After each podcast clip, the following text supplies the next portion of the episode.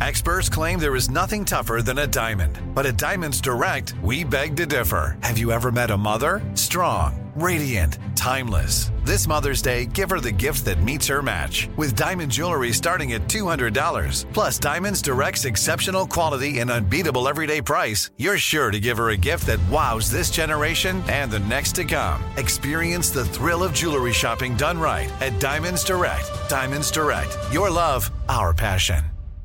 I'm Tracy from Stuff You Missed in History class. Are you a small business owner or even someone who dreams of entrepreneurship? Then check out season two of Mind the Business Small Business Success Stories from iHeart Podcasts and Intuit QuickBooks. Join hosts Austin Hankwitz and Janice Torres as they interview entrepreneurs sharing insights around starting and nurturing a small business. You won't want to miss these inspiring stories of entrepreneurship and discovering ways to business differently so you can too.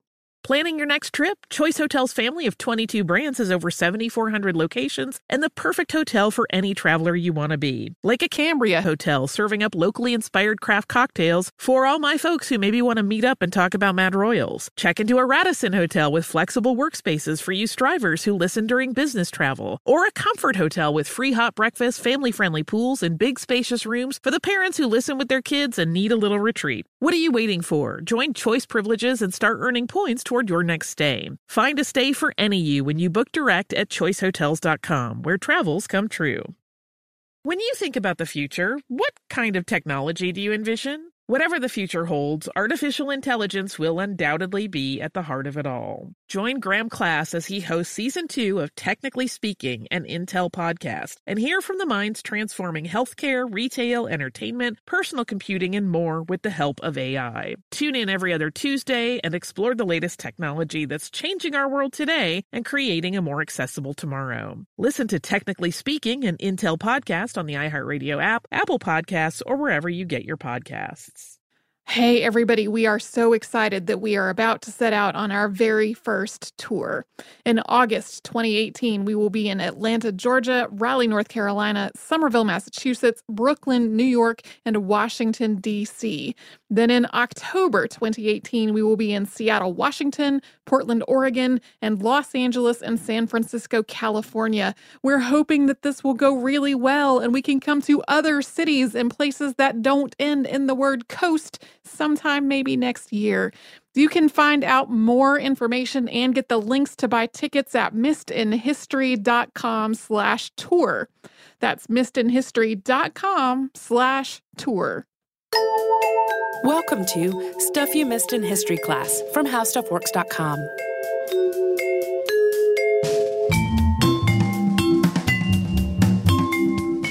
Hello and welcome to the podcast. I'm Tracy V. Wilson. And I'm Holly Fry.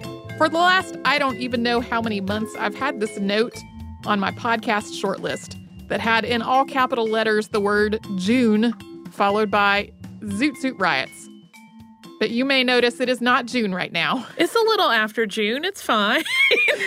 yeah. I mean, unless you're listening to podcasts uh, much later than they come out and it's somehow June of 2019. So we're recording this in July. It'll be August before it comes out. I 100% dropped that ball on this thing that I had a note to myself to do for months and months. But because the Zoot Suit riots happened 75 years ago this past June, and because we got a bunch of listener requests for it, and because I answered a lot of those requests by saying that I was doing it in June of 2018, I'm going to do it now, a couple of months late. As is often the case when we talk about riots on the show, the name of this one is really a misnomer. It didn't have a lot of the traits that people think of when you say riot. There was not really much property damage. It was more about attacking people and it also wasn't really about the zoot suits, although zoot suits had come to symbolize a lot in Los Angeles and in other parts of the United States when this happened. So today we're going to talk about some context of the Mexican community in Los Angeles in the 1940s, as well as a murder that became a major precursor to this mass violence. And then we will talk about the violence itself. Okay, so to start it off, we're going to talk about Spain actively colonizing what's now California starting in the late 17th century. And the region was under Spanish control until the end of the Mexican War of Independence in 1821, at which point it became a part of Mexico. After the Mexican American War ended in 1848, Mexico ceded a huge swath of land in the Southwest to the United States, including what would become California. California became the 31st state on September 9th, 1850. We talk more about the history of immigration between Mexico and the United States in our 2016 episode on the Bracero program, so we're not going to walk through all of that again today. But the border between these two nations wasn't particularly regulated until the 19 teens. There were several waves of immigration from Mexico to the United States, including refugees fleeing the Mexican Revolution, which started in 1910. So by the 1940s, when the Zoot Suit riots took place, the Mexican community in the southwestern United States included immigrants as well as people of Mexican ancestry whose families had been there since way before the state of California even existed. In Los Angeles and other cities, the Mexican population overwhelmingly lived in tight knit communities known as barrios, from the Spanish word for neighborhood. And these neighborhoods evolved through a range of social and economic conditions, as well as discriminatory housing policies and employment and lending practices. Basically, the same policies that enforced segregation of black residents in other parts of the country enforced segregation of Mexican and other Hispanic and Latino residents in the American Southwest. The barrios in Los Angeles included really densely populated urban neighborhoods, as well as Chavez Ravine, which had been home to a predominantly Mexican population going back into the middle of the 1800s. Because of its steep terrain, parts of the Chavez Ravine were almost rural, Poverty was widespread in these neighborhoods. The housing was frequently substandard and overcrowded, and often managed by predatory landlords. While the Anglo community tended to view the barrios as slums or eyesores, the people who were actually living there had extremely tight knit relationships with one another. There was a simultaneous mix of intense neighborhood and cultural pride and social and economic isolation from the rest of the city. That wasn't necessarily the case for the young people living in the barrios, though. In the 1940s, young people in the barrios were predominantly the children of Mexican immigrants who had been born in the United States and were citizens. And many of them felt like outsiders, both within and outside of their neighborhoods. They were being educated in English speaking American schools, and a lot of them wanted to experience life outside the barrio or even leave the barrio. This really put them at odds with their parents, who tended to be traditional and conservative.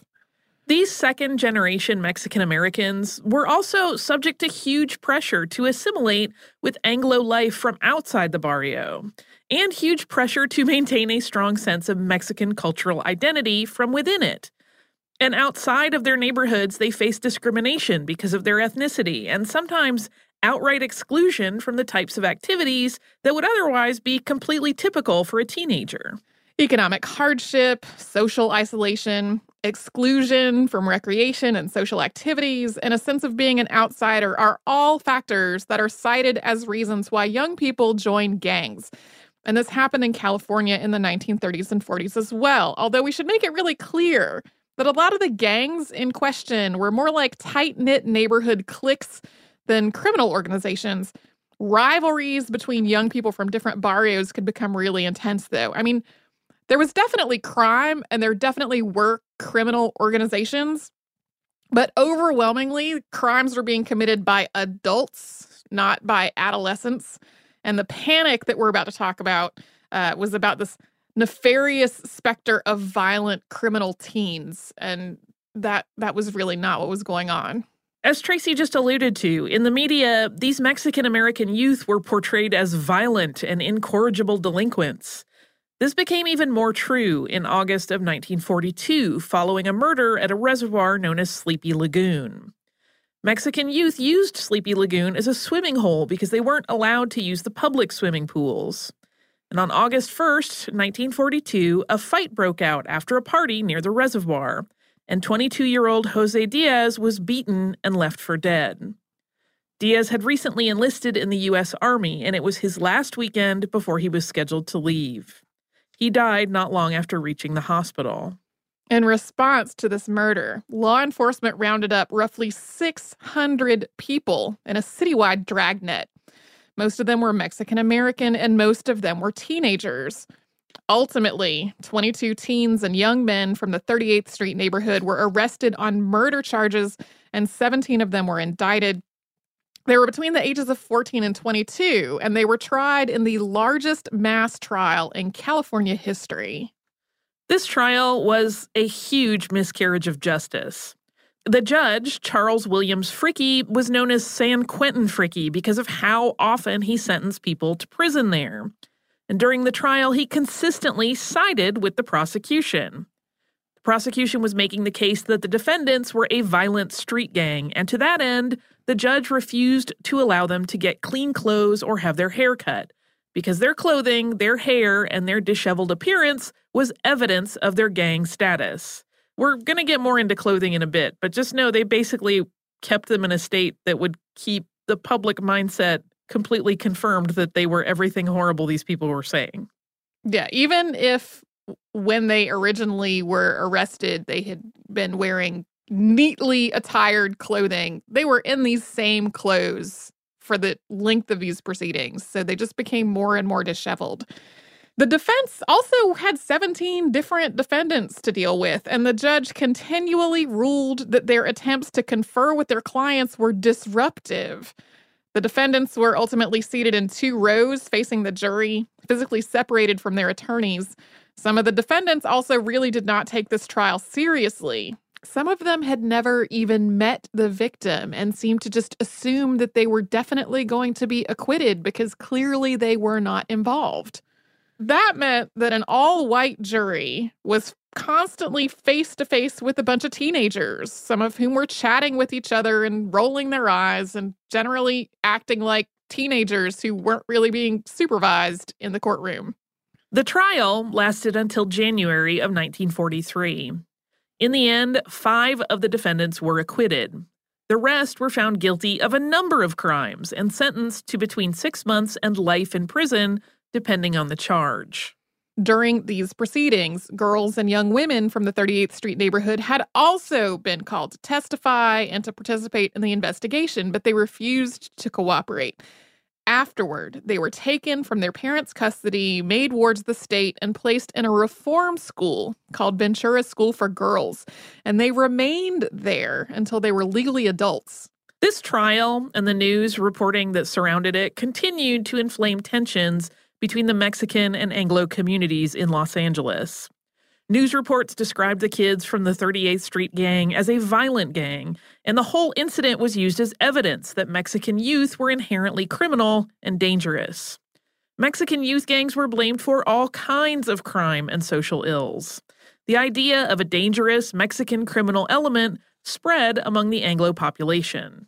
Rather than doing anything about the social and economic conditions in the barrios, lawmakers and media instead used these young people as evidence of a nefarious criminal element that needed to be dealt with. And Mexican American youth, who already felt like outsiders, felt even more targeted by an obviously unfair legal and law enforcement system. After two years of advocacy by the Sleepy Lagoon Defense Committee, these convictions were overturned on appeal in 1944, although the charges were never formally cleared. The appellate court found a number of problems with that original trial, from inadmissible evidence being admitted to inadequate defense representation to the judge's treatment of the most vocal of the defense attorneys. Today, the murder of Jose Diaz is still officially unsolved. Most of the young men who had been convicted of his murder were still in prison when the Zoot Suit riots happened. We're going to get into the riots, and before that, into the Zoot Suits after a sponsor break. I'm Tracy V. Wilson from Stuff You Missed in History class. Did you know small businesses make up 99.9% of all businesses in the United States? The world is powered by entrepreneurs, and if you're a small business owner or even someone dreaming of starting your own business, then you'll want to check out season two of Mind the Business Small Business Success Stories from Ruby Studio, from iHeartMedia, and Intuit QuickBooks. And every episode, hosts Austin Hankwitz and Janice Torres talk to entrepreneurs about how they've grown from the lessons of launching and nurturing a small business and how they have found success being their own boss. From the excitement of first starting out to finding the right tools and resources to process invoices and payments like QuickBooks Money, you won't want to miss these inspiring stories of entrepreneurship and discovering ways to business differently so you can too. And if you're a small business owner or even someone dreaming of starting your own business, then you'll want to check out season two of Mind the Business Small Business Success Stories from Ruby Studio, from iHeartMedia, and Intuit QuickBooks. When you think about the future, what kind of technology do you envision? Whatever the future holds, artificial intelligence will undoubtedly be at the heart of it all. Join Graham Class as he hosts season two of Technically Speaking, an Intel podcast from Ruby Studio in partnership with Intel. Explore the future of technology that's rapidly evolving our world today with the help of AI. There is still so much work and research needed to fully understand the power and potential of AI, and Intel is at the forefront of implementing AI in revolutionary technology that's changing the world we live in for the better. In each episode, Graham interviews the minds transforming medicine and healthcare, retail, entertainment, personal computing, and more while pioneering new uses for AI in these spaces. Tune in every other Tuesday and explore the latest technology that's changing our world today and creating a more accessible tomorrow. Listen to Technically Speaking, an Intel podcast on the iHeartRadio app, Apple Podcasts, or wherever you get your podcasts. Planning your next trip? Choice Hotels has a stay for any traveler you want to be with 22 brands and over 7,400 locations. Whether you're a business traveler, a family road tripper, someone who wants to seek out history and maybe make your own, or just planning a quick getaway, Choice Hotels has a stay for any you. Like a Cambria Hotel, where you can be a cocktail connoisseur and sip locally inspired craft beverages at downtown locations in the center of it all. This is a fun way to visit cities with a lot of history and a lot of fun in mind. Or a Radisson Hotel for all our productivity powerhouses out there. With flexible workspaces and on site restaurants, you'll get the most out of your work trip. You'll get the coffee, the Wi Fi, and the work done. And we can't forget about comfort hotels. Imagine you're a family road tripper waking up in your big spacious room and then heading down to a free hot breakfast for the entire family, including waffles. So you'll be well fed and ready for the day's adventure, even if that's just relaxing. After that, you're spending all afternoon relaxing by the pool. You deserve it. What are you waiting for? Join Choice privileges and start earning points toward your next stay. Find a stay for any you. Book directly at choicehotels.com, where travels come true.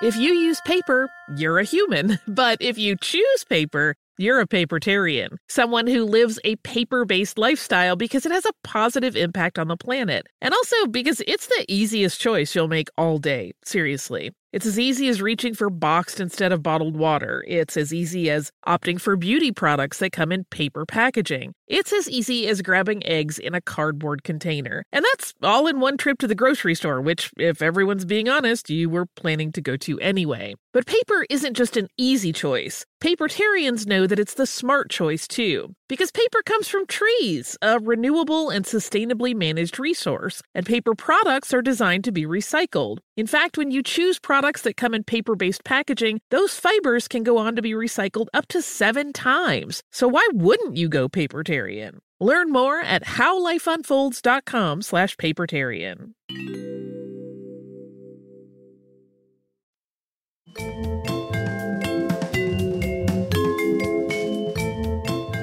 Zoot Suit riots were named for a style of clothing that was popular among Mexican American youth in Los Angeles in the 1930s and 40s. The etymology of zoot suit is a little unclear. You'll see a lot of different places of like, this is the where the term zoot suit comes from, and they all kind of contradict each other. It's also unclear exactly who made the first one. But these suits grew out of jazz culture in African American communities in other parts of the United States. They were really popular among swing dancers because the cut and the volume of the fabric really accentuated the dancing. Zoot suits became popular among minority communities all across the United States. Whichever minority community was living in a particular place was probably also wearing zoot suits. Even though we are talking about Mexican Americans in this episode, these suits were culturally very important in these other communities. They are part of a lot of literature and essays from the 1930s and 40s, especially by Hispanic and Black writers. Among Mexican Americans, zoot suits were one part of a counterculture movement known as Pachuco. Pachuco incorporated zoot suits along with music and dance and an inventive slang called caló, which combines Spanish, English, and jazz inspired words, as well as words from other influences. Zoot suits were the most recognizable hallmark of the Pachuco man. These are suits with high waisted pants, suspenders, and very wide legs that then are pegged at the ankle. The corresponding coats are very long and have exaggerated broad shoulders. Men usually wore them with a coordinating pork pie hat and a distinctive watch chain. Some pachucas, or women in this culture, wore full zoot suits with the pants. Others paired them with short skirts, big hair, and bright makeup. Regardless of what she was doing, though, women who dressed this way were really pushing gender norms. Wearing the pants was thought of as too masculine, but the short skirts and the loud makeup were regarded as too aggressively feminine and too sexual. To both Anglos and the Mexican parents of these youth, Pachuco wasn't a culture, it was just another word for punk or thug. Mexican parents worried that their children were going to, quote, become Pachucos. And among Anglos, part of the response to this culture might be summed up as, How dare you? Zoot suits were expensive, and news reporting about the style tended to hype up the cost. Pachucos took great care in their appearance. They walked with a swagger, and they took pride in being able to dance and going out and having a good time. So, from Anglos, there was this whole element of how dare you spend so much on a suit when you should be living in poverty? How dare you walk with that swagger when you live in a slum? Cesar Chavez, who co founded the National Farm Workers Association with Dolores Huerta, described it this way quote, we were a minority group of a minority group. So, in a way, we were challenging cops by being with two or three friends and dressing sharp. But in those days, I was prepared for any sacrifice to be able to dress the way I wanted to dress. I thought it looked sharp and neat, and it was the style. And to circle back around to the Sleepy Lagoon murder case, the defendants were part of a culture that valued dressing well and taking care of their clothing and appearance, but again, if you recall, they were forced to wear the same increasingly shabby clothes for the duration of their trial.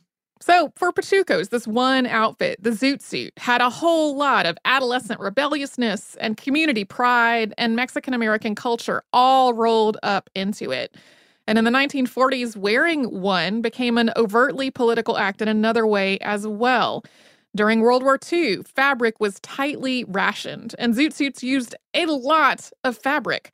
The Wartime Productions Board limited the use of wool in March of 1942, and it banned a number of extra flourishes on clothing that required more fabric, including cuffs, pleats, pocket flaps, and vests. Zoot suits were pretty much all extra fabric. Having made one, I will wholly endorse this fact. they take up a lot of yardage. Um, and at first, tailors got around this by making zoot suits out of other fabrics besides wool. But in October of 1942, the WPB specifically banned those as well. It wasn't illegal to wear a zoot suit, but it was illegal to make them, although bootleg tailors continued to do it anyway. The city of Los Angeles also debated banning the wearing of zoot suits that year, but ultimately did not. By 1943, zoot suits were very closely associated with crime and with juvenile delinquency. We talked before the break about the widespread media coverage of Mexican youth portraying them as incorrigible criminals. Tied to that stereotype was the clothing that they were wearing. Under President Franklin Delano Roosevelt's Good Neighbor policy, which was meant to improve American relationships with Latin America, news outlets in some cities stopped using the word Mexican in crime reporting.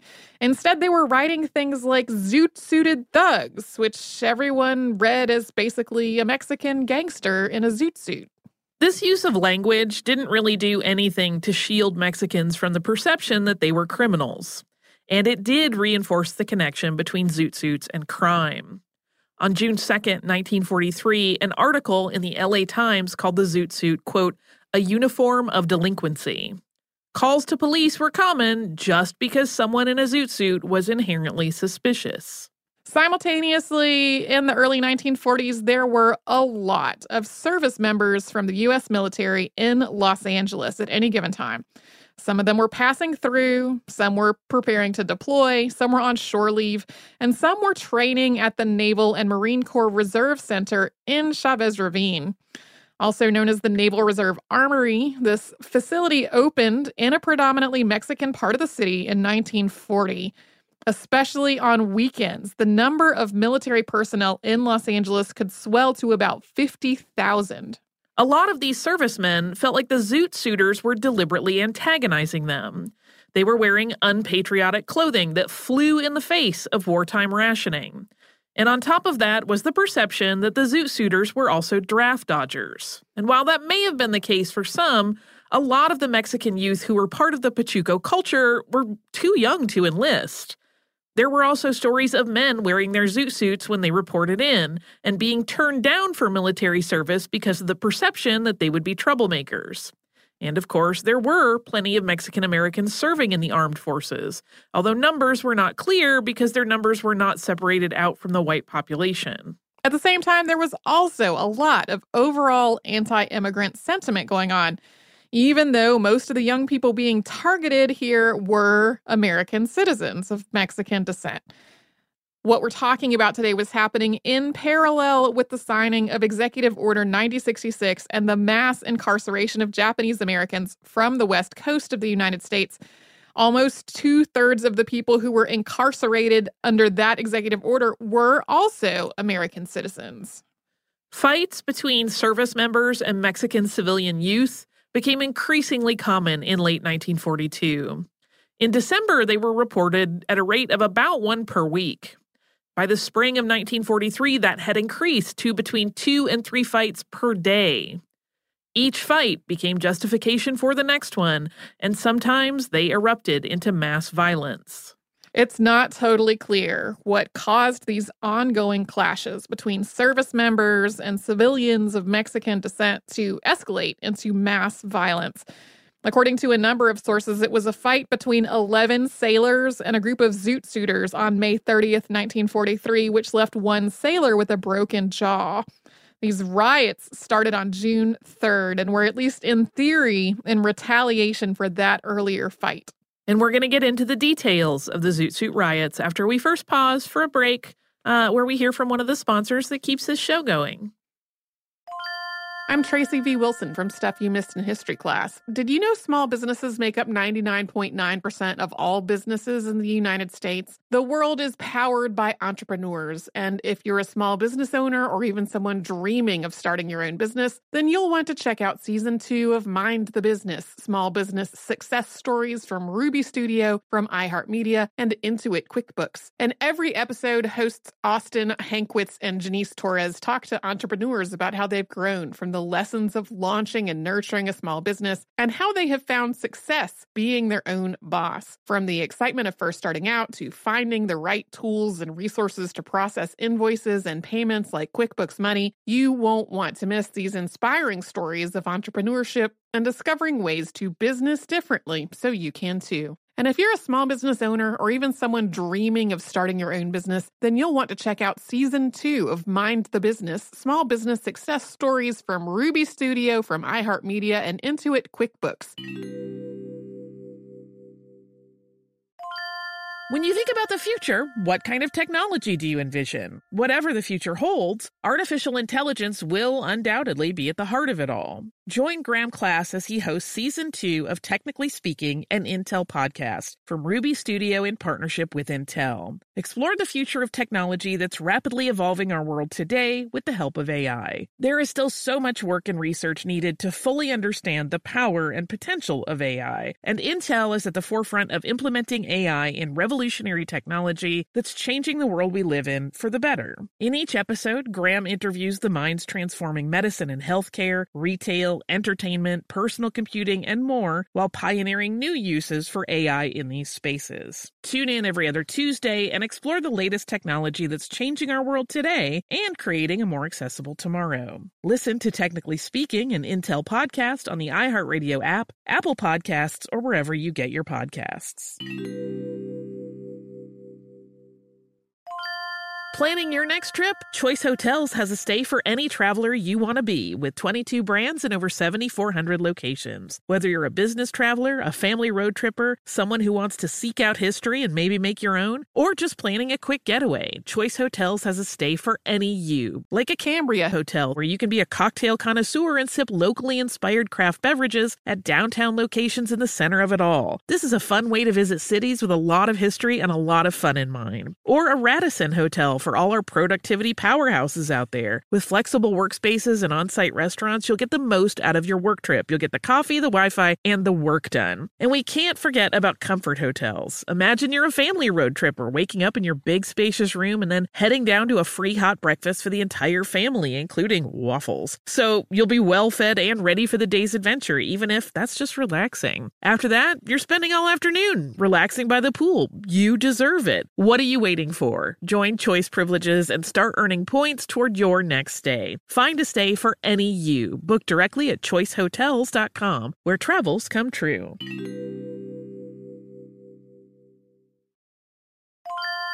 If you use paper, you're a human. But if you choose paper, you're a papertarian, someone who lives a paper based lifestyle because it has a positive impact on the planet. And also because it's the easiest choice you'll make all day. Seriously. It's as easy as reaching for boxed instead of bottled water. It's as easy as opting for beauty products that come in paper packaging. It's as easy as grabbing eggs in a cardboard container. And that's all in one trip to the grocery store, which, if everyone's being honest, you were planning to go to anyway. But paper isn't just an easy choice. Papertarians know that it's the smart choice too, because paper comes from trees, a renewable and sustainably managed resource, and paper products are designed to be recycled. In fact, when you choose products that come in paper based packaging, those fibers can go on to be recycled up to seven times. So why wouldn't you go papertarian? Learn more at howlifeunfolds.com slash papertarian.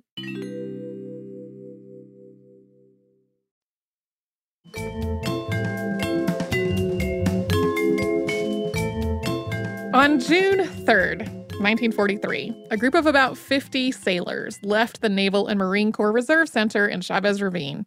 They were armed with makeshift weapons and they made their way through the neighborhoods near the armory looking for a fight. They specifically looked for and attacked anyone wearing a zoot suit. This was the first night of the zoot suit riots.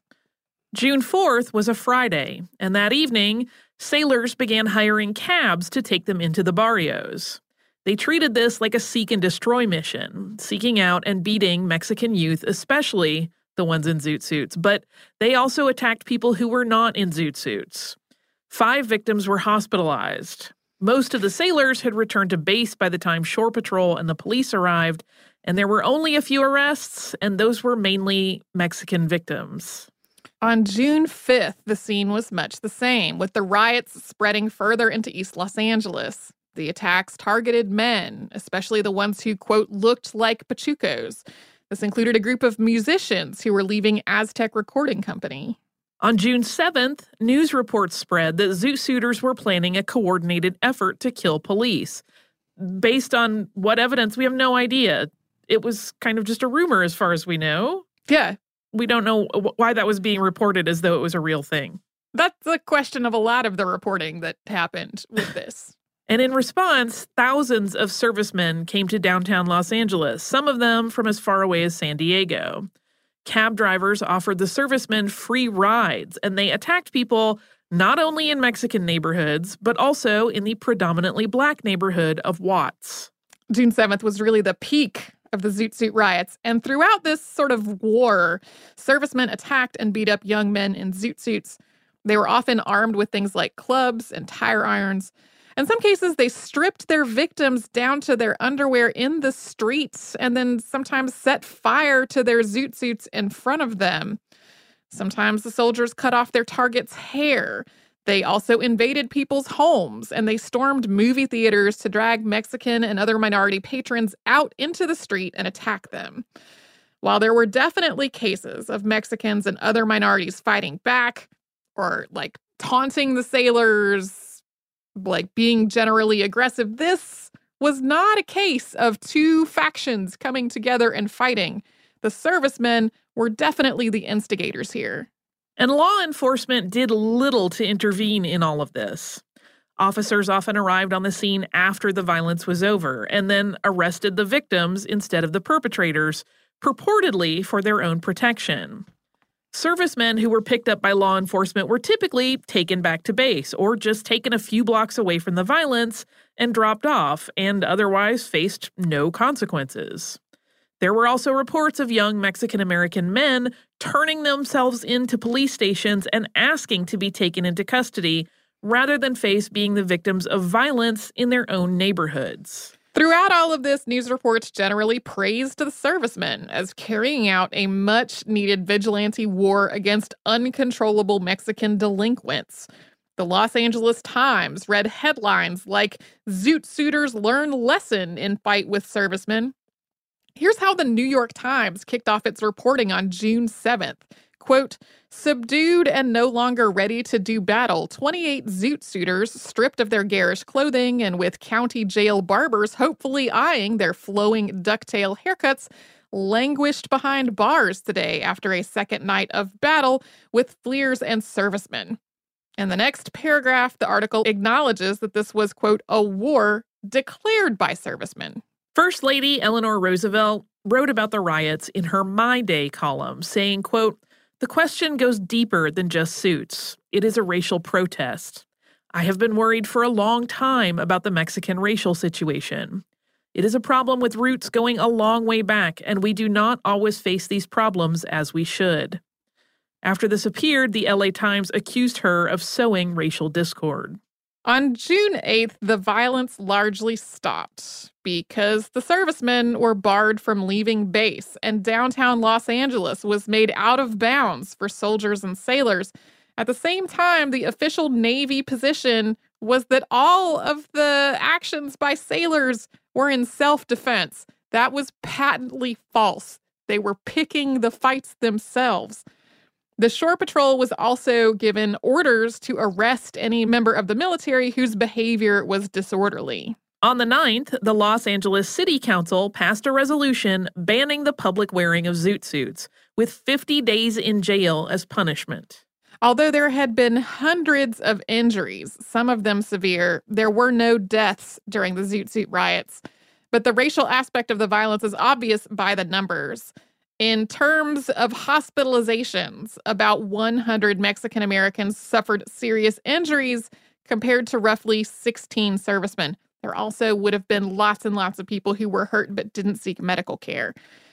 There were also arrests of close to 100 Mexican Americans compared to about 20 servicemen and about 30 non Hispanic civilians. After this was over, two committees were formed to investigate and find out the cause of the riots. One was a citizens committee ordered by California Governor Earl Warren. The other was an anti American activities investigation presided over by State Senator Jack B. Tenney, which looked for fascist and Nazi instigators. No evidence was ever found or published to back up the whole fascist slash Nazi angle. But the Citizens Committee report was clear. Quote, in undertaking to deal with the cause of these outbreaks, the existence of race prejudice cannot be ignored. In response to this, Los Angeles Mayor Fletcher Bowron, on the other hand, maintained that race was not a factor and continued to blame the riots on the Zoot Suiters and on juvenile delinquents. The Citizens Committee report outlined some of the social conditions that had led to all of this. Quote, there are approximately 250,000 persons of Mexican descent in Los Angeles County. Living conditions among the majority of these people are far below the general level of the community. Housing is inadequate. Sanitation is bad and is made worse by congestion. Recreational facilities for children are very poor, and there is insufficient supervision of the playgrounds, swimming pools, and other youth centers. Such conditions are breeding places for juvenile delinquency. The report also addressed the basically ubiquitous idea that there was an epidemic of juvenile delinquency specifically among Mexican youth, saying, quote, all juvenile delinquency has increased recently in Los Angeles. This includes crimes committed by youths of Mexican origin. But the fact is that the increase of delinquency in the case of youths of Mexican families has been less than in the case of other national or racial groups and less than the average increase for the community. The committee also made a number of recommendations to try to address the root causes of delinquency and gang formation better training for police officers who were working in multiracial communities, better and more widely available youth and recreation facilities in Mexican neighborhoods, an end to discrimination and segregation at public facilities. What the committee really did not investigate, though, was the actions of the Anglo servicemen and any Anglo civilians who had participated in these riots. It didn't touch on the fact that large numbers of servicemen were leaving their bases during an actual war, that being World War II, to go and attack civilians. So, even though the report included an acknowledgement of racism as a factor in all of this, and even though it included a lot of common sense recommendations that could help the Mexican community in Los Angeles, it really did not touch on anything that could have addressed the servicemen's decision to stage a vigilante attack on Los Angeles's Mexican community. There was a whole lot of this is what we should do to prevent delinquency among Mexican youth, but virtually no, this is what we should do to prevent servicemen from forming a racist vigilante mob. This whole incident was really formative in both the Hispanic and the Anglo communities. It was a national news story, and for a lot of people who didn't live in the Southwest, it was the first time that they really heard about a significant Mexican minority living in the United States, which makes it particularly unfortunate that much of the news reporting was handled in such a racist way. With the Hispanic and Latino community, the Sleepy Hollow murder case and the Zoot Suit riots were both precursors to the Chicano movement, also called the Mexican American Civil Rights Movement. We've talked about some of the other events that were also part of the development of this movement, including Mendez versus Westminster, which was a school segregation case, and the case of Macario Garcia, who was the first Mexican national to be awarded the Medal of Honor, who was arrested after being denied service at a restaurant after returning home. There were also similar incidents in other cities after the Zoot Suit riots, although not as massive or as widely reported as what took place in Los Angeles. And it could have become an international incident, since most of the people targeted were not Mexican nationals, and because this happened during World War II, Mexico's diplomatic response was somewhat muted. There was also a lot of other just mass racist violence that happened that wasn't necessarily similar to the Zoot Suit riots, but did follow in the immediate months and years after this. It's also a whole other topic, but worth mentioning. Chavez Ravine was emptied through a series of evictions starting in 1949, so just a few years after this, with the city originally saying that it was going to be redeveloped and that the evicted residents would get the first choice of the newly built homes Instead, it's now the site of Dodger Stadium. There is also a Broadway play called Zoot Suit, directed by Luis Miguel Valdez. That debuted in 1979, and it was the first play with a Chicano director on Broadway. That has also been made into a film. And there's also that song by the Cherry Poppin' Daddies, which we're only mentioning so that everyone will know that, yes, we do know that it exists. uh, and uh, yeah, uh, makes it sound like a whole lot of fun when it was not. It was not fun at all. No. Uh, do you have some listener mail for us? I sure do. I'm chuckling because the subject line of the email is Yay for coal mining, which just isn't a sentence that you see in your email all that often uh, in, in many contexts. Um, this is from Rochelle. Rochelle says, Good morning, ladies. I've never written into a podcast before, but I have been so taken by your podcast, I can't help myself. I have only started listening to your podcast a couple months ago, but I am quickly catching up to the most recent episodes. You have such a delightful, wonderful podcast that helps me get through dull days at work. I've been a lifelong history buff and fun fact fiend, and your podcast is a wonderful mixture of both for me. Uh, I would just like to take a moment and say I love Fun Fact Fiend. to return to the email, I'm writing in because I've just listened to the Aberfan disaster episode from November 2017. I'm from Scranton, Pennsylvania.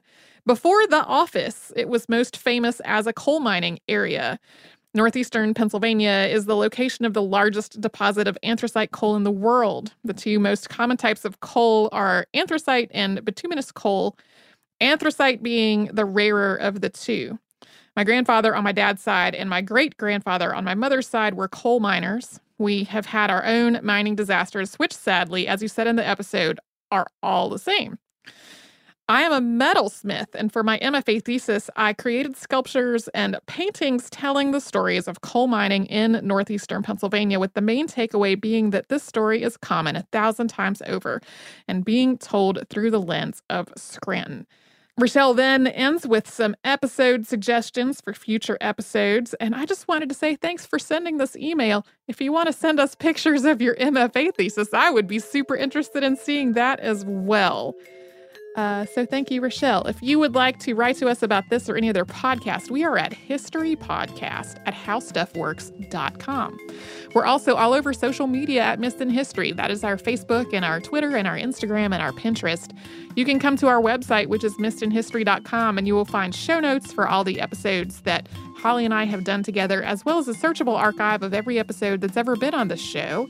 And you can subscribe to our podcast on Apple Podcasts, Google Podcasts, and wherever else you get your podcasts.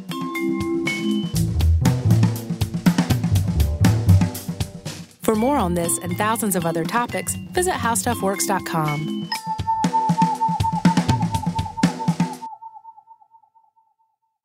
Xfinity has free premium networks for everyone this month, no matter what kind of entertainment you love. Addicted to true crime? Catch killer cases and more spine-tingling shows on A&E Crime Central. Crave adventure? Explore Asian action movies on Hi-YAH. Searching for something extreme? Check out skating, snowboarding, and more on Fuel TV Plus, the global home of action sports. And find crowd-pleasing bops on iHeartRadio's Hit Nation playlist. There's new free shows and movies to love every week. Say free this week in your Xfinity voice remote. Xumo Play is your destination for endless entertainment. With a diverse lineup of 350 plus live channels, movies, and full TV series, you'll easily find something to watch right away. And the best part? It's all free. Love music? Get lost in the 90s with iHeart 90s, dance away with hip hop beats, and more on the iHeartRadio music channels. No logins, no signups, no accounts, no hassle. So what are you waiting for? Start streaming at play.xumo.com or download from the app and Google Play stores today. All you can stream with Xumo Play. This is Malcolm Gladwell from Revisionist History. eBay Motors is here for the ride. With some elbow grease, fresh installs, and a whole lot of love, you transformed 100,000 miles and a body full of rust into a drive that's all your own. Brake kits, LED headlights, whatever you need, eBay Motors has it. And with eBay Guaranteed Fit, it's guaranteed to fit your ride the first time, every time, or your money back. Plus, at these prices, you're burning rubber, not cash. Keep your ride or die alive at ebaymotors.com. Eligible items only, exclusions apply. This is Raquel Willis from Queer Chronicles.